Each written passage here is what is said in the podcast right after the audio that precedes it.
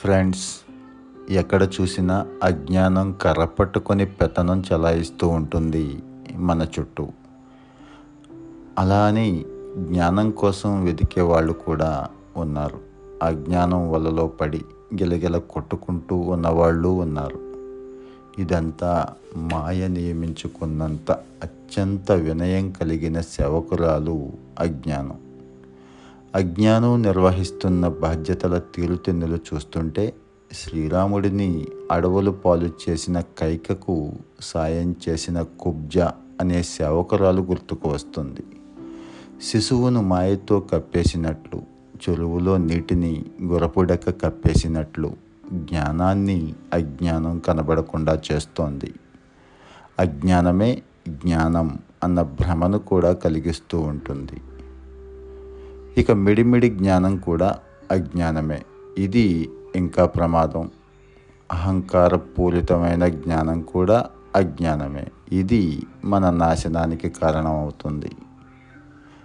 ఇది అజ్ఞానంలో ఉండి విజ్ఞానం గురించి మాట్లాడుతున్నామని పండితులుగా చలామణి అయ్యేవారు కూడా తెలుసుకోలేరు. వీళ్ళు భగవద్గీత చెప్పిన పండితులు కాదు. అజ్ఞానం కబంధ హస్తాల్లో చిక్కుకొని ప్రపంచమే విలవెల్లాడే పరిస్థితి ఇప్పుడుంది మన చుట్టూ. దీనికి కారణం యుగ ధర్మాలు కాలం ప్రకృతి. ఈ రెండు అజ్ఞానం ఆడిస్తున్న నాటకానికి సహకరిస్తూ ఉంటాయి. వీటికి సూత్రధారి మాయ. ఆ మాయ శ్రీకృష్ణుడి అధీనంలో ఉంటుంది. మనం మాయ వశమై ఉంటాం. ఇదొక విషవలయం. అజ్ఞానం ఆనందం కలిగిస్తూ ఉన్న ఏ పుణ్యాత్ముడికో దీని మోసం బోధపడుతూ ఉంటుంది. అజ్ఞానం పైన విరక్తి కలిగి జ్ఞానం కోసం వెంపర్లాడుతూ ఉంటారు. కానీ అంత తేలిగ్గా అజ్ఞానం పక్కకి పోదు. నిన్ను జ్ఞానవంతుడిని చేయడానికి ససమేర అంగీకరించదు. జ్ఞానం అంటే సత్యం. ఏది తెలిస్తే తర్వాత ఇంకొకటి తెలుసుకోవడానికి మిగలదో అదే నిజమైన జ్ఞానం. అజ్ఞానం మధ్యలో బతుకుండగా జ్ఞానోదయం కావడమే విచిత్రాల్లోకెల్లా విచిత్రం.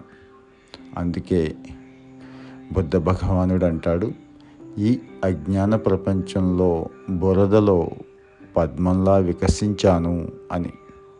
అజ్ఞానం రాజ్యమేలుతూ ఉంటుంది. ఇప్పుడే కాదు ఎప్పటికీ. చీకటిలో ఉన్న సూర్యుడి వైపు మొహం తిప్పుకొని వెలుగు మన మీద పడేటట్టు చూసుకోవాలి. ఎవరో వచ్చి నిన్ను వెలుగులోకి తీసుకురారు. ఏ స్థితిలోనూ ప్రహ్లాదుడు తండ్రి అజ్ఞాన ఆధిపత్యాన్ని అంగీకరించలేదు. హరిని సర్వశక్తిమంతుడిగా తెలుసుకొని ప్రాణత్యాగానికి సిద్ధపడి జ్ఞానానికి మోకరిల్లి చరిత్రలో నిలిచిపోయాడు అందుకే. చూసేవన్నీ అందంగా ఉంటాయి మన చుట్టూ. ఆకర్షణ కలిగిస్తూ కూడా ఉంటాయి. అవన్నీ జ్ఞాన మకరందాలు అని భావించకూడదు. అందులో మునిగిపోయి అవే జీవన గవ్యంగా తీర్మానించుకోకూడదు. విలాసంగా విచ్చలవిడిగా బతుకుతుంటే దానికి కారణం అజ్ఞానం అని తెలుసుకోవాలి. వినయంగా నిరాడంబరంగా జీవిస్తుంటే దానికి కారణం జ్ఞానం అని గ్రహించాలి. యాభై ఏళ్ళ నుంచి చీకటి తాండవిస్తున్న గదిలోకి వెలుగు తీసుకురావాలంటే యాభై ఏళ్ళు పట్టదు. ఒక్క చిన్న కిటికీ తెరిస్తే చాలు లేదా చిన్న దీపకళిక వెలిగించినా చాలు. వెంటనే వెలుగులో ఇల్లంతా నిండిపోతుంది.